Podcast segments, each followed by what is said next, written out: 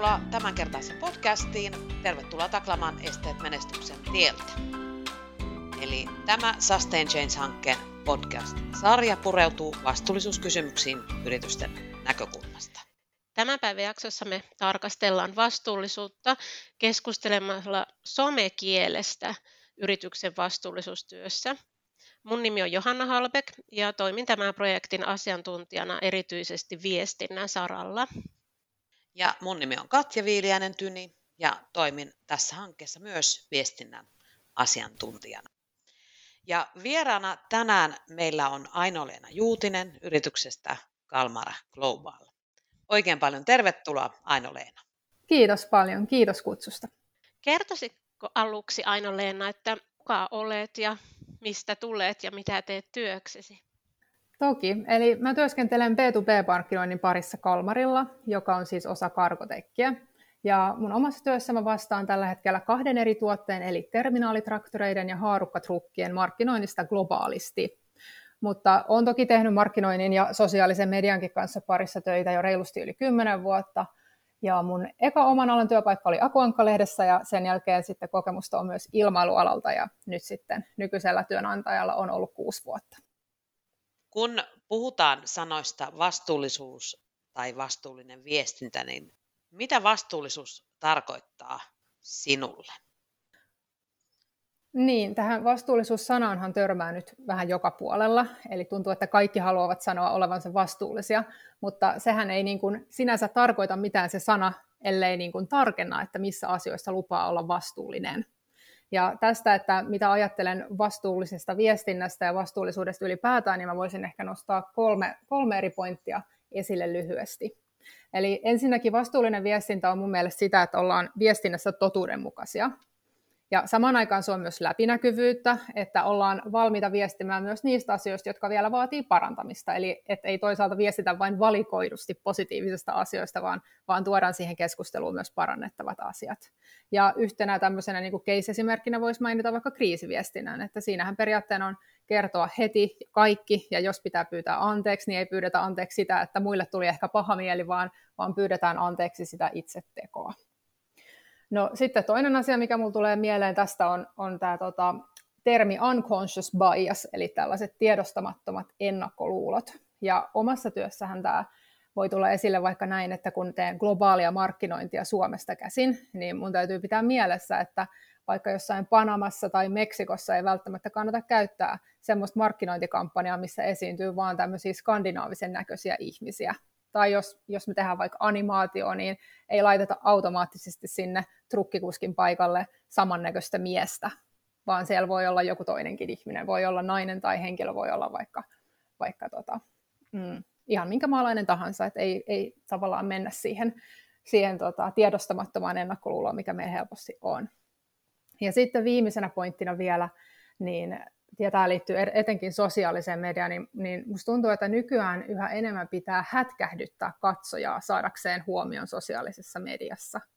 Ja sitten just se, että miten pitkälle siinä ollaan valmiita menemään, niin se on, se on mun mielestä myös asia, mitä täytyy pohtia tästä vastuullisuusnäkökulmasta. Siinä tiivistettynä kolmeen kohtaan. Tosi mielenkiintoista ja tärkeitä pointteja, joita nostit esille. Puhuitkin tuossa jo paljon nimenomaan viestinnästä ja tässä jaksossa meillä erityisenä teemana on somekieli ja, ja sosiaalisessa mediassa viestiminen ja siitä, sitäkin jo sivusit tuossa mielenkiintoisesti. Sellainen kysymys ihan, että miksi, miksi Kalmar ylipäätään on somessa ja mitä yhtiön ne siellä tavoittelee? Esimerkiksi tavoitteletteko suuria seuraajalukuja vai, vai jotain muuta? Hyvä kysymys. No lyhyesti sanottuna markkinoinnin päätehtävähän on, on tuottaa lisäarvoa myynnille. Eli sosiaalisen median kautta me tavoitetaan monet meidän potentiaaliset ja toisaalta myös nykyisetkin asiakkaat. Ja nykyään pystytään helposti kohdentamaan kampanjoita ja markkinointia ja päättää, että okei, me halutaan, että tämän viestin näkee vain jonkun tietyn alan tietyssä positiossa oleva ihminen, jolloin se on myös relevantimpaa sille seuraajalle sitten. Ja kyllähän niin kuin sosiaalisen median kautta me luodaan mielikuvaa yrityksestä paitsi niin kuin asiakkaiden, niin myös työntekijöiden suuntaan employer brandin näkökulmasta. Ja, ja kyllä me niin kuin toivotaan, että me tuotetaan lisäarvoa asiakkaille kertomalla heille vaikka, että miten me voidaan auttaa heitä vaikkapa vähentämään toimintansa dieselpäästöjä. Et kyllä meillä niin kuin viime kädessä tarkoitus on tuottaa myynnille liidejä, eli uusia potentiaalisia asiakkaita. Toki ne, ne metriikat on myös tärkeitä, että niistä voidaan vähän seurata, että vaikka seuraajamäärät tai, tai tota, montako klikkausta on tullut, niin me ymmärretään ehkä paremmin, että minkälainen sisältö resonoi meidän asiakaskunnalle. Mutta pääpointti on, on tota, tukea myyntiä ja tuottaa lisäarvoa. Mainitsit tuon kriisiviestinä yhtenä tärkeänä osa-alueena tuossa vastuullisuudessa, niin meillähän on yrityksiä mukana näissä, tässä, tässäkin hankkeessa, jotka varmasti paini, painivat juuri näiden kysymysten parissa, että tämähän kriisiviestintä itsessä ja sen halli, hyvä hallinta, niin sehän on osa vastuullisuutta myöskin, että se liitetään sitten tietenkin tuohon sosiaalisen vastuun piiriin, mutta välttämättä näitä asioita ei kaikki tule lähtökohtaisesti ensisijaisesti ajatelleeksi. Niin hyviä pointteja. Kiitos tästä. Ja toinen asia, mitä voisin vielä, on, kun sanoit, että somessa pitää hätkähdyttää ja muuta, niin sellainen ilmiö on toki nähtävissä aika monillakin osa-alueilla. Mikä sinun mielestäsi, miltä se tuntuu tavallaan tämmöinen, kun pitää hätkähdyttää? Että ollaanko sun mielestä menty liian pitkälle vai millä tavalla pysytään vielä kun niin sanotusti hyvän maun rajoissa? Että onko siihen teillä itsellänne esimerkiksi joku selkeä ohjeistus? Että... No mun kokemus etenkin B2B-puolelta on se, että lähtökohtaisesti B2B-yritykset on enemmänkin niin kuin vanhoillisia kuin tosi nykyaikaisia omassa viestinnässään, jos nyt näin voi kärsi, kärjistää. Että mä sanoisin, että mä en ole törmännyt semmoisiin, että vaikka omassa työssä olisi tullut, tullut joku piste, milloin olisi oikein pitänyt miettiä, että onko tämä liikaa, vaan ehkä päinvastoin se se on jopa niin päin, että voitaisiko me ehkä joissain asioissa olla vähän rohkeampia. Mutta se, mitä tällä hätkähdyttämiselläkin, että millä tavoin sitä voisi niin vastuullisesti tehdä, niin ehkä siinä on lopulta kyse siitä, että sen katsojan huomio pitää saada no, mahdollisimman nopeasti ja halutaan, että se katsoja myös pysyy sen sisällön parissa. Eli se, miten me ollaan vaikka Kalmarilla tätä mietitty, on, että jos me julkaistaan vaikka videoita, vaikka asiakas case-videoita, niin me jätetään siitä alusta se semmoinen viiden sekunnin intro pois, mistä tulee vaan meidän logo, jotta me mennään suoraan asiaan. Ja se ei välttämättä nyt tarkoita hätkähdyttämistä, mutta se tarkoittaa sitä, että sen katsojan huomio on ainakin saatu, ja sitten toivotaan, että se sisältö itsessään kantaa sitten sit loppuun asti. Tästä päästään sitten tuohon seuraavaan, mikä mulla olikin jatkokysymyksen juuri tämä, eli miten somessa viestitään onnistuneesti vastuullisuudesta, että mikä oli se teidän käyttämä somekieli, onko teillä joku erityinen tapa viestiä somessa, niin nämä on sellaisia asioita, mitä meidän yrittäjät miettivät, varsinkin kun esimerkiksi ihan lähtötilanteessa vasta, että sitä ollaan vasta aloittelemassa. Niin nämä on niitä kysymyksiä, mitkä, mikä heitä kiinnostaa ja mikä herättää sitä vähän epävarmuutta, että miten siellä pitäisi No mä sanoisin, että se väite, mikä vastuullisuudesta esitetään, niin pitää pystyä näyttämään myös toteen. Eli itse asian pitää olla aluksi vastuullinen ja vasta sen jälkeen voi viestiä. Eli, eli ei, ei ole niin, että viestillä voisi jotenkin kääntää asian vastuulliseksi. Et mun mielestä yrityksessä ei pitäisi ehkä edes ajatella, että on olemassa vastuullista viestintää ja muuta viestintää. Sehän olisi vähän sama kuin puhuttaisiin, että on joko vastuullista liiketoimintaa tai, tai tavallista liiketoimintaa että tuota, Kalmarin somekieli, mistä kysyit sitten, niin meillä tämä meidän tone of voice on, on toki määritelty meidän sosiaalisen median strategiassa, ja siellä sanotaan, että me halutaan olla esimerkiksi asiantuntevia, mutta samaan aikaan inspiroivia ja myös pitää sitten tämän vastuullisuusnäkökulman aina tiiviisti mukana. Ja mitä se meille tarkoittaa? Niin se tarkoittaa esimerkiksi sitä, että me saatetaan vaikka kertoa, miten asiakas voi siirtyä dieselillä toimivista laitteista sähköisiin laitteisiin tai miten vähentää dieselpäästöjä nykyisessä toiminnassaan. Eli tämmöisiä, tämmöisiä esimerkkejä tähän viestintään liittyen. Tässä oikeastaan jo mainitsitkin yhden sellaisen, että onko tullut jotain muita esimerkkejä, mitä voisi antaa esimerkiksi tämmöinen onnistunut somepostaus. Sellaisia käytännön vinkkejä aina hyvä kuulla. No varmasti näkyvin somekampanja on Kalmarilla ehkä viime vuosien aikana ollut meidän lupaus valmistaa sähkökäyttöinen versio jokaisesta valikoimasta olevasta laitteesta. Että sitten tähän liittyen viime vuoden eli 2022 eniten huomiota saaneet postaukset oli itse asiassa tällaiset timelapse-videot, mitkä kuvasivat tämän sähköisen trukin ja sähköisen kontinkurottajan valmistamisen. Eli oli asennettu protopajalle GoProt ja ne kuvas sitten sen koko pitkän ajan, kun ne, kun ne masinat kasattiin, niin siitä sitten tuotettiin lopulta tämmöinen timelapse ja ne sai ihan älyttömän paljon, älyttömän paljon huomiota ja positiivista palautetta. Joo, eli lyhyesti voisi oikeastaan todeta, että ihmiset kaipaa tai kiinnostuu eniten sen tyyppisistä postauksista, missä tuodaan sitä toimintaa näkyväksi? Tosi hyviä esimerkkejä. Just äh, hyvä, kun nostit on esiin, että onko olemassa vastuullista viestintää ja sitten jotain muuta viestintää ja, ja juuri näin, että onko olemassa vastuullista liiketoimintaa ja sitten sitä normiliiketoimintaa, että, että se on kyllä tärkeä pointti ja monesti puhutaankin tai erotetaankin kaksi eri, eri asiaa, eli vast, vastuullinen viestintä ja sitten vastuullisuusviestintä. Että vastuullin, kaiken viestinnähän pitäisi olla vastuullista, mutta sitten se vastuullisuusviestintä, että miten viestitään niistä vastuullisuusteoista tai tavoitteista tai, tai aikaansaannoksista, että tämä on monitahoinen käsite.